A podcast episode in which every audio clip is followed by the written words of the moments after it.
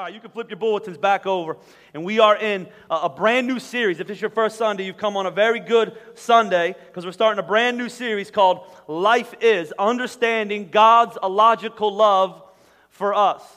I don't know if you've ever seen that show. It's a few years old. It had Drew Carey in it and, and the other guys from Drew Carey's first show. If you're a young person, you know Drew Carey as the new Bob Barker, but we know that Drew Carey will never be the Bob Barker that we knew from Price is Right, if you ever watched that. And so, but Drew Carey used to have a show, and then he had another show called Whose Line It Is Anyway, something like that. I believe that's what it was called, where they would have a bunch of comedians and they would they would do different funny sketches and skits. And one of my favorite ones they did is when they would get a, a, a, an object, just some weird object, a, pool noodle, a tennis racket, something like that, and they would have a contest to see who can make up the most uh, different uses for this object. Does anybody put your hand up if you remember this show? If you don't remember the show, you're younger than us, and so everybody look around at them and just you know just hate them because they're young and stuff like that, and they don't know who Drew Carey is. And so anyway, that's kind of the history of Drew Carey. I just gave you that. You don't need to Wikipedia him or anything like that. But they would do all these different different kind of skits, and they would say, "Oh, this pool noodle is now a, you know a hat, or this pool noodle is is the side of a coffee cup, and I'm a coffee cup." It's so hilarious. It was a lot funnier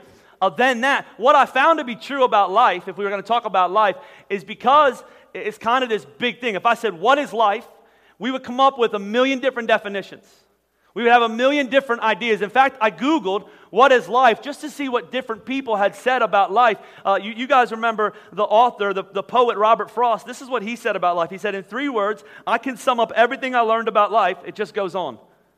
We know that's true about life. Like, as soon as you die, the people that you left are going to mourn you, right? You've never died, so you don't know this, but I've been to funerals, right? So you're going to die. They're going to put you in the ground. All of your, your, your, your life is kind of in that room, and you're kind of this, this shell of a who you were because your soul's not there anymore. You're either with God or, or I believe you're far from God at that moment. It's, a, it's kind of a big deal. And so, but you're in this room. And, and, and the truth is, they're going to, they're to kind of have a party and celebrate, and, and they're going to talk about memories. But within a few years, everybody's just going to have moved on.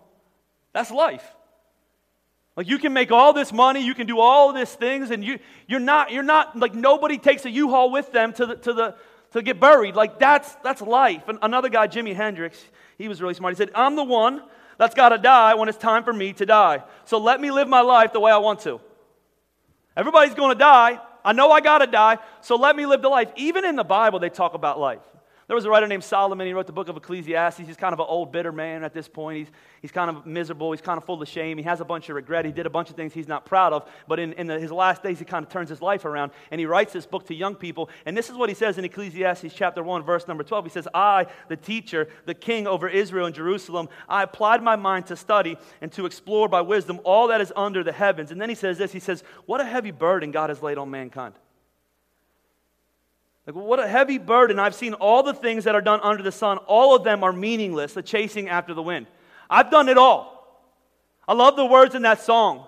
There's so many that are out there seeking for answers they'll never find. Because it's only found in one person. Here's what I know about, about life. And you can come to two conclusions. You can believe that you're here by accident. Two people got in the back of a Chevy at a drive in movie theater, had a passionate experience, made you, you popped out, and you're kind of a mistake that's just accidentally here. Or you can believe two people did that and it kind of was a mistake to them, but God somehow worked out the plan and put you. I'm not saying you came out that way, but maybe you did. And so I'm trying to speak to, the, to that person today. You came out on the scene and you can believe either one of two things that you're here by accident and so you kind of just established this definition, or you can believe that maybe somebody put you on this earth at this exact moment in history. And here's the thing in order for you to understand life, when you come to that conclusion, you need to get to know the person who sent you. You need to get to know the person who, who defines life. And so today, as we start to talk about life for the next six weeks, we're going to do hey, what does life look like? Well, what's the point of it? Why, why are you here? But today, I think before you ever kind of get in the car and start driving through the journey of life, you need to understand the basis of life, the significance of life is this is life, number one, is to be loved by God. The beginning of purpose on this life is for you to understand the love that God has for you. We do a lot of celebrating about love in our culture, but the truth is we don't know anything about it. Love is a feeling, love is an emotion, love is something that's here, one moment gone, the next. And so when we talk about love, we have a very generic understanding of love. Let me give you an, an example. I know what chicken is. Anybody else ever have southern fried chicken? Put your hand up in the air. Southern fried chicken. If you never had it, you know, we feel bad for you in this place because if you're from Pennsylvania, you haven't ever had it. If you had pizza, put your hand up because that's what you've eaten your entire life. But in the South, They have southern chicken. In fact, they'll do things like potlucks at churches where, where all these sweet ladies will make fried chicken and you'll eat it and you know you'll, you'll just have prayed about grace and you need the grace of God to, to digest the fried chicken you're about to eat because you're to be a complete glutton as you go into that place. And so I know what fried chicken's like and I know my wife's in Plymouth meeting. I don't know if she's listening or not. But when we first got married, she couldn't cook at all. Like she just couldn't cook at all. We've been married 13 years. She can cook now. Like she's one of the best cooks I've ever eaten. I love her food. But when we first got married, I didn't know how to cook. I still don't know how to cook because I don't want to have to cook. And so, but she, she has learned how to cook. When we first got married, we ate ramen noodles all the time. We ate spaghetti all the time. We bought a grill, so we grilled out and we take a frozen bag of vegetables and throw them out. Like that's what we ate every day. We went out to eat all the time. We, we were not the healthiest people. In fact, we were not the healthiest people that after two years of marriage, I had put on 30 pounds of, of love weight. And so anyway, like, so about two years into our marriage, we're kind of going through this routine. I came home one night and she was cooking something different. I could smell that it was different. And so as I was looking at what she was cooking, I said, What's that? She said, It's chicken. It's good fried chicken. It's breaded chicken. I was like, I was like, all my prayers are coming to pass right now. Like, God, you're a good, good father. That's who you are. You know. That's like, I, I, and so I started to eat this chicken, and I was like, like I know fried chicken. This is not fried chicken. This, this is not chicken. And I asked her, and she'll tell you. I said, "Is this what is it?" She said, "It's chicken." So I kept eating it and I kept thinking to myself, dear God, if you would just rapture us now because it's not going to get any better. I know I'm 30 pounds overweight, but, but I might die, so I'm eating it. So I ate all the chicken and we're cleaning up. And I, as we're cleaning up, I go into the trash, throw something away, and out I pull a box of, I think it was tofu or something like that, breaded tofu. And I pulled it out. She was trying to send me a signal. The signal was, You're fat, you need to lose weight, we're going to eat tofu now. But here's the thing she couldn't fool me with the tofu because I have tasted fried chicken before. If you've tasted fried chicken, if I never had fried chicken, that tofu might have tasted like magic compared to the frozen vegetables and the ramen noodles and the spaghetti. But I've had fried chicken, so don't tell me it's fried chicken and feed me tofu. That's mean. See, for many of us, we, we talk about love, but we've never experienced the real love, we've only experienced generic love. We've only experienced the tofu love. And so, what I want to get you is I want to get you away because I think all your insecurities, I think your valuelessness, if that's a word, I think your lack of, of ability to move forward, I think your lack of ability to see purpose in your life, I think your lack of self worth, I think your lack of, of everything else, it's not found inside of you. It's found when you stop eating the tofu. And you, for, for once, you taste the fried chicken. Because when you taste the fried chicken, you're never going back to the tofu.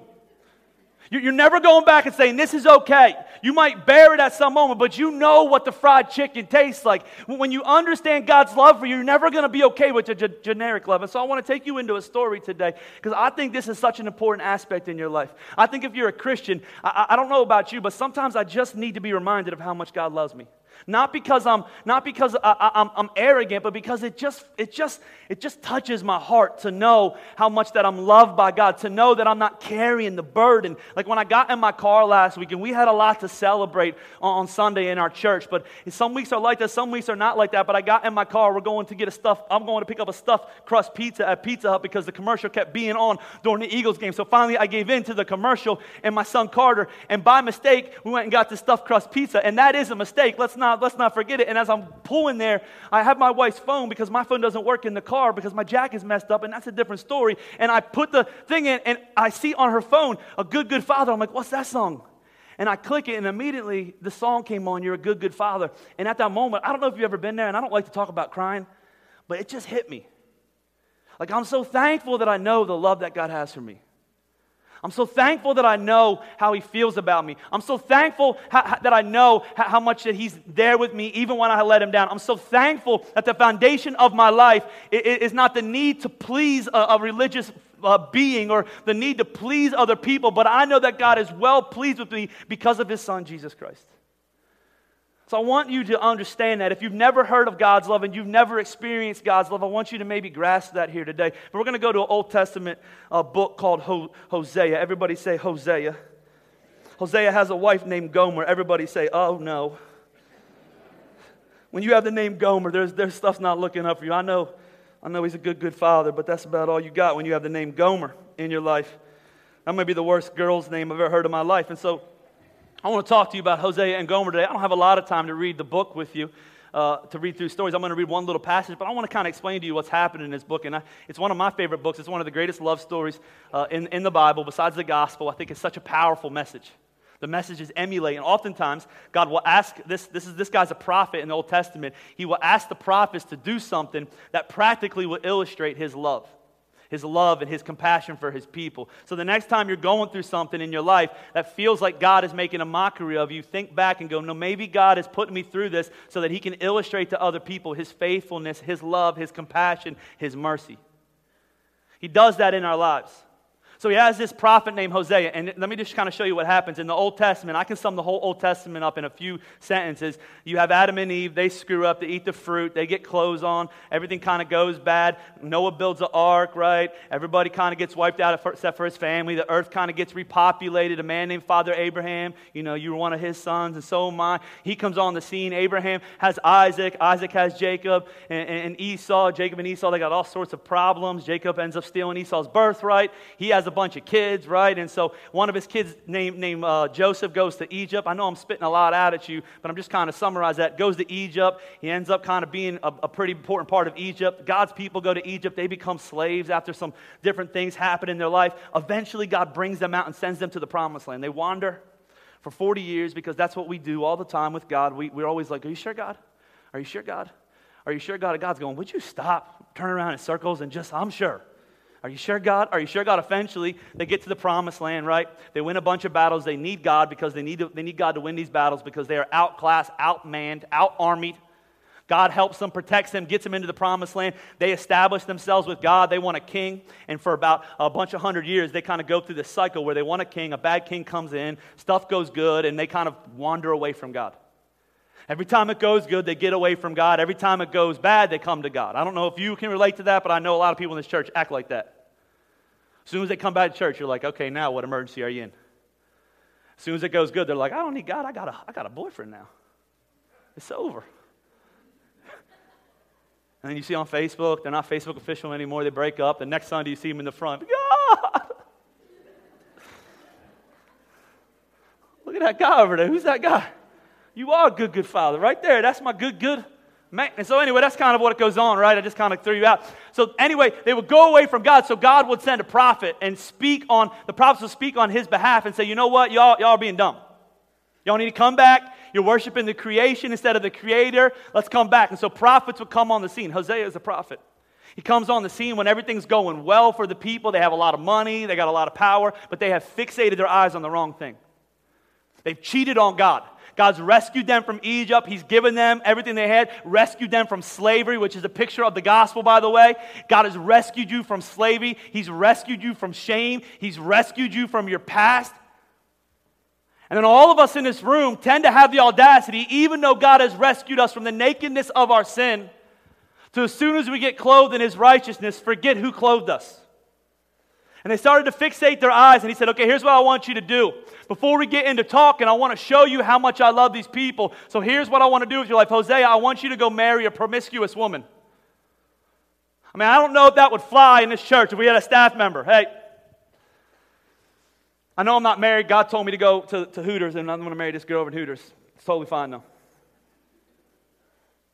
There's nothing wrong with, with, with, with, with, the, with the girl there, except they probably don't know Jesus, but I'm going to marry them bring them back. It's going to be totally fine. And I would go, Are you sure God talked to you?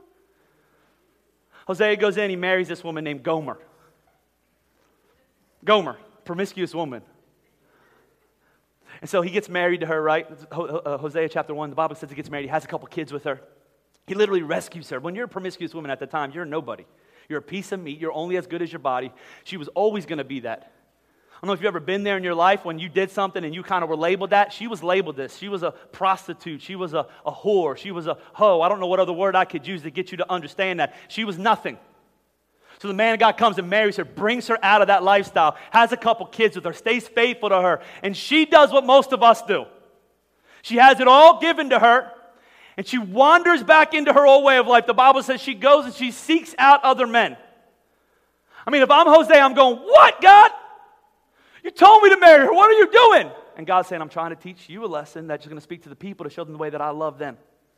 The Bible says she wanders back. She starts to sleep with other men. She leaves her kids. She's being promiscuous again. She, she made a mistake after she was already a mistake. So, what is, is, is, is Hosea to do with, with Gomer? What does God do with us when we're far from, from God? How do we understand God's love? The Bible says in, in, in Hosea chapter 2, after all this is going on in verse 14, and you'll see this a couple times in the book of Hosea. God's kind of speaking. He's like, I'm done with you, but I can't because I love you. I should get rid of you, but I just can't stop thinking about you. I don't know if you've ever been there with somebody with a kid. I'm done with you. Don't talk to me. And five minutes later, you're like, I just, I just love them. They're mine. I don't know why I love them, but they're mine. God's kind of in this cycle. You should be done with her, but you can't be done with her. And the Bible says in verse number 14, therefore, Therefore, I'm going to go back to her and I'm going to allure her back to me. I'm going to lead her into the wilderness, the dry place, and speak tenderly to her. I'm going to give her back her vineyards and I'm going to make her valley of Achor a door of hope. I'm going to make the, the valley that she's in because she, she's now, valley always represents hopelessness and pain and shame. I'm going to make this a door of hope. Then she will respond as in the days of her youth, as in the day she came up out of Egypt. He's talking about his people now. They've cheated on her, on, on God, but God's going to come back to them. See, here's what's so hard to understand about God's love is we, we, we typically don't understand love because we typically think a good love story is, is, is, is kind of 50 50. It's said person on the beach with other said person on the beach running in slow motion. Said person on the beach meets the other said person on the beach in slow motion, and they embrace, and that's love. It's, it's hands interlocked. It's, it's a love story. Love is a two directional thing, but here's what you need to understand about God's love for you today God's love for you every time starts as a one way affair. God's love for you every time starts as a one way affair. I've been walking my kids to the bus every day uh, for the last couple years. It's been one of my goals as a dad. I just want to be there when they get on the bus. Some days it's, it's a little hectic. Some days we're walking up and there's a little bit of, of anger going on. Why'd you get toothpaste all over your shirt? I don't know why kids do that. Why is your hair messed up? I've already done it three times. Why is that going on? But I want the last thing they see when they get on the bus for me to have calm down, right? And I want to kiss them and I want to send them on the bus. That's just what I want to do. If I can do that, I want to do that. I want them to know that, that I love them and I want them to know I'm praying for them to have a good day. So my, my son, Carter, Lincoln, they both go on the bus, eight and six now. We walk up to the bus at the same time. The first couple days we just went, but Harrison started figuring out everybody was leaving him. He started flipping out. So about two days in, I started realizing I got to get him up now. I got to get him dressed like he's going to school, even he's not going to school. I got to feed him, and we got to walk him up to the bus. And by walk, I mean I got to carry him because he's two, and it takes him 25 minutes to walk a half a mile. One of the cutest things about it is he thinks he's going to school, so he'll grab something like he's going, and the boys always say bye to mommy, bye to bye whatever, give hugs, and then he'll be like, bye mommy, see ya. I'm like, dude, you're coming back in five minutes. So we walk up the hill, goes uphill, around the thing. I carry him up, and usually I carry him up because we're in a hurry, because we're always running late, because I got three kids and they're crazy. And so we getting up there, we're running up, we're always running, run up to the bus, and we get up there, everybody's out of breath. But when we walk back, he usually wants, when we go back, it's downhill. He usually wants to walk. And so because I don't want him to trip, because I don't know if you ever had a kid that gets going too fast and they fall, they get hurt, and then you get in trouble by your mom, by the mother. And so anyway, so I started saying, hold my hand. So for a long time, I would put my finger down because I'm the author of this little baby's life. I'm the, I'm the boss. You're going to hold my finger. So I'll put my finger down and I'll say, I'll say, hold my finger. And so I want to show you, Dave, I need, I need you to come up here real fast. I want to show you how this looks. You're going to be Harrison. Come on up here, Dave. Let's give Dave a big hand real fast. Just step right up here for me. Just step right on that. You can step on that. It only costs $5,000. It's fine. Come on. So you be on this side of me because this is how it works. So for a long time, I'll put my finger out, right? This is a funny joke. so anyway, I put my finger out. Can y'all see this? And we would walk like this. So we would walk all over the stage. I'm not going to walk out of the light, but we would walk. And as he was walking, he, he, sometimes we'd be walking uphill, and because he had my finger, that's exactly what would happen. He would let go, and I'd say, Hold my finger. And so we were walking again, and then he would get running too fast. And there was a couple times, you don't need to fall, but because he was holding my finger, he hit a rock and he fell, right? And one time he fell, and I'm like, Hold my finger better. So I put my finger, I'm like, Hold it tighter. And God said, That is the wrong way to do it. And I said, What are you talking about, God? He said, That's not the way that I tell you to hold, to hold me. I don't put my finger out and say, hold on to it. And as long as you hold on to it, everything's going to be okay. So all of a sudden, you're holding and you get out running too fast because that's what we do with God. And you trip and God's going, see, stupid. Walk better. Hold my, come back here. Hold my finger better, right? You're in a relationship, you make the wrong choice, you trip and fall and get, you're going, God's going, dummy, hold my finger tighter. That's love, right? And so God said, This is the dumbest thing I've ever seen in my life. You're such a moron. You're walking your kids up to the bus trying to be Jesus to them, and here you don't even hold your kid's hand right. And so this is what happened. God said, Tell him to put his hand up. Put your hand up for me, Dave. I like this. This is how his hand goes. It's usually like this, all limp and stuff like that. He said, Now you grab his hand. So this is how you hold a kid's hand, right? And so we walk, right? And as we're walking, he tries to get ahead of me, right? And as he tries to get ahead of me, he tries to trip, pretend you're going to trip. What happens? I pull him back up, right? He tries to get too far ahead. I hold him. He tries to let go, let go of my hand, and I'm going, no, no, no, no, no, no, no, no, no. I, I love you. Why? Well, you're a little stronger than Harrison, the tiny bit. Your watch broke, man. I got to buy you a new watch right here. Sorry. That's what happens when you step on our equipment over there. So, anyway, so you're holding him, right? And God said, that's love. That's love, not that Harrison holds your finger like this, so you're old now, so he can trip, and then all of a sudden you let go and he lets go, and you're like, What's wrong with you? I'm going, No, no. This is love where I'm holding you, and no matter where you're going, no matter if you try to get out ahead, no matter if you trip, no matter where you're going, I'm holding you. All right, you can jump. Just jump down, man. Show us your athletic ability. There you go. Sorry about this watch. You want it? Okay. It's junk. That's love. See, I want you to understand God's love. Oftentimes we think it's like this He has his finger up or down for us, and you're going, okay, God, I got you. And then you trip, and all of a sudden, because you, it's been all about you and what you're doing, and how hard you're trying, and how religious you are, and you trip and fall, and all of a sudden you're like, I fell. It's because you're trying to do the holding. You're trying to do the carrying. You're trying to do the guiding. When God's saying, no, no, no, I got you. Here's a couple things about God's love, just real quickly, that I want you to see. Number one is this is God's love for you right now is greater than any truth or wrong about you right now. God's love for you, I think we can relate with that if we're not believers. Like when I say to a non believer, listen, I don't know who you are, and I don't really care what you are. I don't care what's been said about you. I don't care what you bring into this place. Here's the truth is God's love for you is greater than any truth about you right now. I think a non-believer can go, okay, but when you get this wrong when you're a believer, you have problems. When you are still in the assumption that love is 50 50, that God threw a ball down to you, you caught it, you threw it back up to God, He caught it, you threw it back down, and as long as you don't drop the ball, everything's fine. You're throwing it back up, God, we're playing. When God's saying, we don't play ball together. You're JV, I'm varsity, I don't play with you. I don't ask you to do that. And you're thinking, no, I've been holding God up, and you don't realize that you've never been holding God up. That it's not been your love for him that is making him go, and you're right, I am awesome. You love me so much. The Bible says the rocks would cry out if you didn't do it. Instead, you need to understand because oftentimes what happens is, is we get saved, we can relate with that. Okay, that's good. God loves me even at my lowest. And then we get saved and then we drop the ball again. We start running and we think we're holding on to God's finger and we start running out and we fall. And what's our first reaction? It's to run away from God. You know you don't understand the love of God if the very first thing you do when you drop the ball during the week, when you start running too fast, when you jump into a relationship, when you do something you're not supposed to do is not run back to the Father. Realizing He's already got you, anyways. If it's run away from God, I'm embarrassed, I'm ashamed. The Bible says there is no condemnation through Christ Jesus our Lord. That means when you start hearing about the mistakes that you made, you're not hearing the voice of God. See, there is not a mess that you've made in your life that He can't clean up right now. There was not a mess that you made in your life that He doesn't care about. I've told you about my son. I don't have a lot of time to keep telling you stories about them. But I told you a couple weeks ago, I showed you the picture of the, of the crap all over his back, and I said, That's the gospel. You remember that? Well, now he has figured out that he is tired of having it in his diaper. You come to a dangerous crossroads when your baby gets tired of having his poop in his diaper. He can either one be potty trained, but not my two year old. Oh no. He wants nothing to do with the toilet. You want to go pee? No. What he started to do is he started to take his diaper off on his own. I don't know if you ever walked in. If you're a parent, you remember this day. You've walked in and your son has become Rembrandt all over the wall. That is the worst. Listen, there's things that are bad nightmares. That is the worst nightmare in the world. There's not a window big enough to just push the whole crib out at that point. So a few weeks ago, I came into him and he was in the room playing, and I smelled something. And I was like, oh no. I looked down, his shirt's off because he's figured that out. His pants are down, and his diaper is halfway down. He hasn't been able to get that fully off. And I can smell it and see it that there's poop all over the place. I say, Harrison, what are you doing? He turns around. He has both fingers in the back of his pants.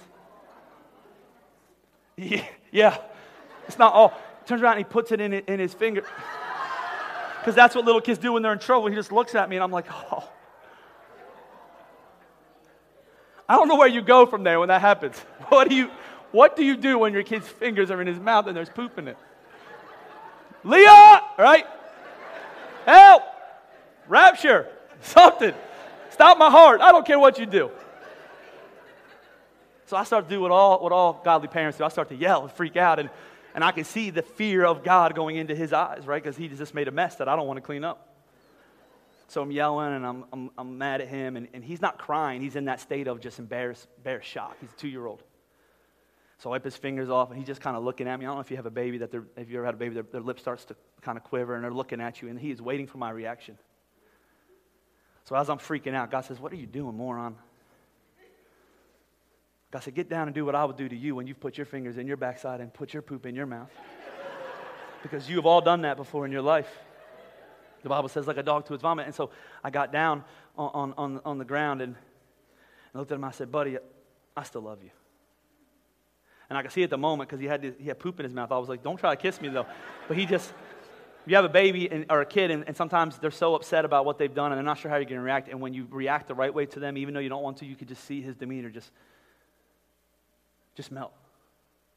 And he just melted into my arms. And it was at that, it was at, at that moment that he realized, man, nothing I'm going to do is going to keep daddy from loving me. That's the presence of God. Nothing that you do. You are, you are Gomer. You have made a mess. Nothing you do is going to keep God away from you, though. N- number two is this is God's love for you covers the distance that you've run. We're runners by nature. As soon as something bad happens, we want to run. Think about it. Gomer has ran.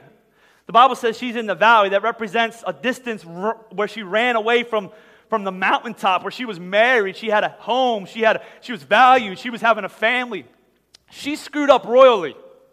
I don't know if you've ever been here. Like she threw it all away. And so she wanders away from, from, her, from her husband. And she's in the valley, the Bible says. And here's what you need to know about when you're in the valley is you can't outrun God.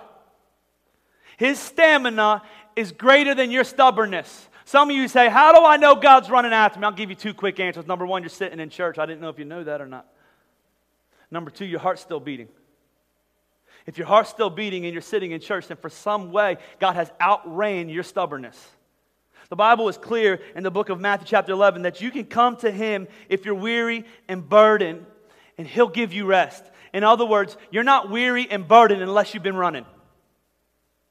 If you're tired, it's because you're running. If you're weary from your life, it's because you're running. We are runners. Instead of when we mess up, we come back to God because His love for us is not based on if we mess up, if we trip, if we fall, not understanding where, where sin increase, grace increase all the more. Instead, you run. If you're tired of life, it's because you're running. But here's the thing you can run as far as you want, God's faster. I often will tell my kids in the middle of giving them medicine when they're freaking out, I will say, you can freak out as much as you want, but I'm stronger than you. You can cry and you can kick, but I'm going to hold you down. And so many times we look and we try to run, and I think you need to hear this. You can run and you can kick and you can scream and you can be frantic, but you need to understand that God's love for you is strong. His stamina is over your stubbornness. And number, number three, is God's love for you is deeper than any hole you've dug yourself into. God's love for you is deeper than any hole that you've dug yourself into. I don't know if you can relate to this at all three of our campuses, but I don't know if you've ever been in a situation where you're like, I don't know if I can get any worse than this. I don't know if it can get any worse than this. I don't know if I could have done anything worse. I want you to picture this because you're going to have a hard time. If you just read the Bible, you have a hard time. Gomer didn't have anything. And then she had everything. And then she chose not to have anything. We've all been there. We don't have anything. God gets to us and we have everything. And instead of having everything, we wander away and we have nothing. She's wandered away from her husband who was faithful to her. She's wandered away from her kids. She's wandered away from the safety, from the protection, from the purposes of her life. She's wandered away from her being a mother. She's wandered away. And the Bible says in Hosea chapter 3 it paints the picture that she goes back to her old way of life, but it has gotten even worse. Even worse. It paints the picture of a woman standing nearly naked. I want you to picture this in front of a bunch of bidders. She has gotten herself into debt because of mistakes, maybe drugs. I'm not sure what it is, but she has gotten herself into a predicament and she is being sold off into slavery to the highest bidder. Her head's down. And listen, she knows she deserves it. She's thrown her life away twice. Twice. The Bible paints this picture of a bunch of people bidding on her. I'll take her for this much, I'll take her for this much. And the Bible says that God goes to Hosea and he says, Go back and get your wife. Could you imagine that conversation? What? Her name's Gomer, God. I'm not going back to her. He says, Go back and get your wife. Same thing God said to Jesus Go back and get my people. You're standing naked and ashamed. The highest bidder is bidding for your life. You're in slavery, the Bible says. Your future is bleak. You've gotten yourself into a horrible predicament. And you just see her with her eyes down, knowing her life is over. Maybe going over the, the past mistakes she's made, and all of a sudden she hears a familiar voice. It's Hosea. He's buying back his wife. That's love. He's buying back his wife, and the Bible says that he rescues Hosea again from sin, and he takes her, and they live the rest of their lives as faithful lovers, husband and wife. He buys her back from her lowest moment. There is not a pit that you've created I don't know if you've ever been to the ocean and you dug one of those holes in the sand where you're super proud of it you're looking at your kids and saying, Look how much muscle daddy has. Look how great daddy is. Look at this going on. And then the waves come in and they wash over that hole and it's gone. And you're like, All my work, all my effort you dug this hole, and the Bible says that God's love washes over that hole. He forgives your sins as far as the east is from the west. In the book of Ephesians, the prayer is that you would grasp how high, how long, and how deep that the love of God is for you. That you are the naked and ashamed person, but His love for you is not based on Him putting His finger out and you holding on to Him. That He has grabbed a hold of you, and that He will never let you go. He will never leave you nor forsake you. He will never turn his back on you. He doesn't love you because you did everything to get to him. He loves you because you're his. And life starts at the understanding that even when you drop the ball as a follower of Christ, that God's love is still there. It wasn't there when you were perfect, and it doesn't remain there because you're perfect. Where your sin increases, grace increases all the more. It's the kindness of God that leads us to repentance. Would you stand with me all over this house? Would you bow your heads and would you close your eyes? We have a few moments. And I want that song, if you would close your eyes, we don't have time for the band to come back up and end the service out. But if you would close your eyes, I want you to hear those words. He's a good, good father. That's who he is. That's who he is. That's who he is. What are you? And you're loved by him. That's who you are. That's who you are. That's who you are. He's a good father today. He has a good plan for your life. He's walking through this journey with you. And I want you to get the picture in your head. Maybe you've decided, you know what? I need to align myself with a higher power. I need to get closer to God.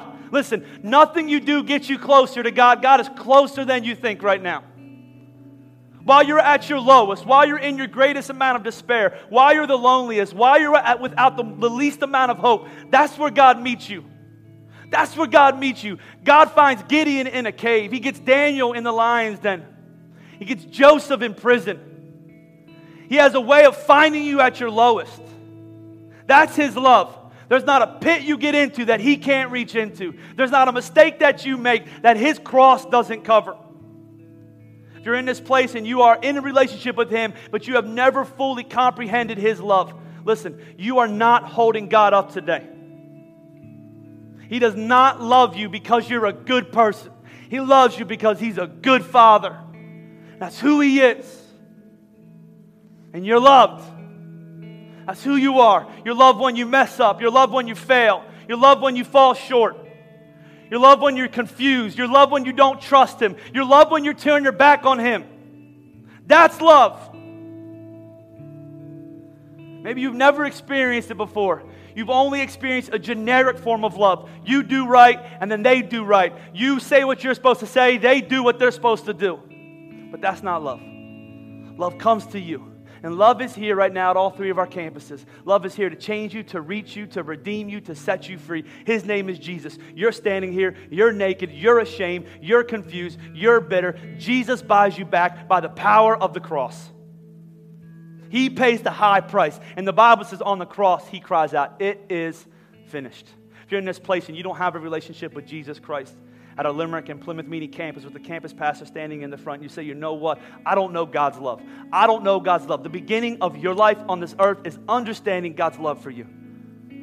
I want to embrace God's love through His Son, Jesus Christ. If you're in this place and you say, you know what, that's me, I don't have a relationship with Jesus Christ. If you're at Limerick or Plymouth Meeting, would you just shoot your hand up in the air and say, you know what, today I need to know God's love. I need to know God's love for me. I didn't know what He did for me. I want to put my faith, hope, and trust in Him. If you're at Limerick or Plymouth Meeting, would you shoot your hand up in the air so that our campus pastors can pray with you as we close?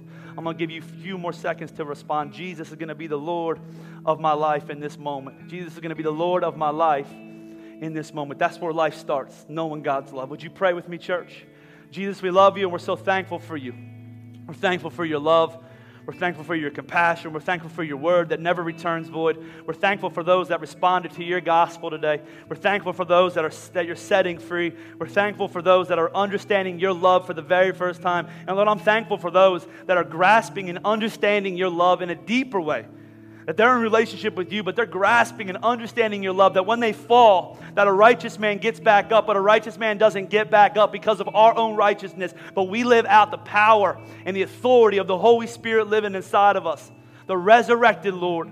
Lord, for those that are asking you into their life right now, they're just praying, Jesus, we know who you are, and we believe in your love. We believe in your sacrifice. We believe you died on a cross for our sins, and we believe you rose from the dead. And it's through that belief that our life is going to change forever. Your love is going to change us forever. Jesus, you are such a good Father. That's who you are. Would that song resonate in our hearts and our spirits as we leave this place? Would we leave this place with joy, hope, and the peace that surpasses all understanding, Jesus? In your name we pray. In your name we pray.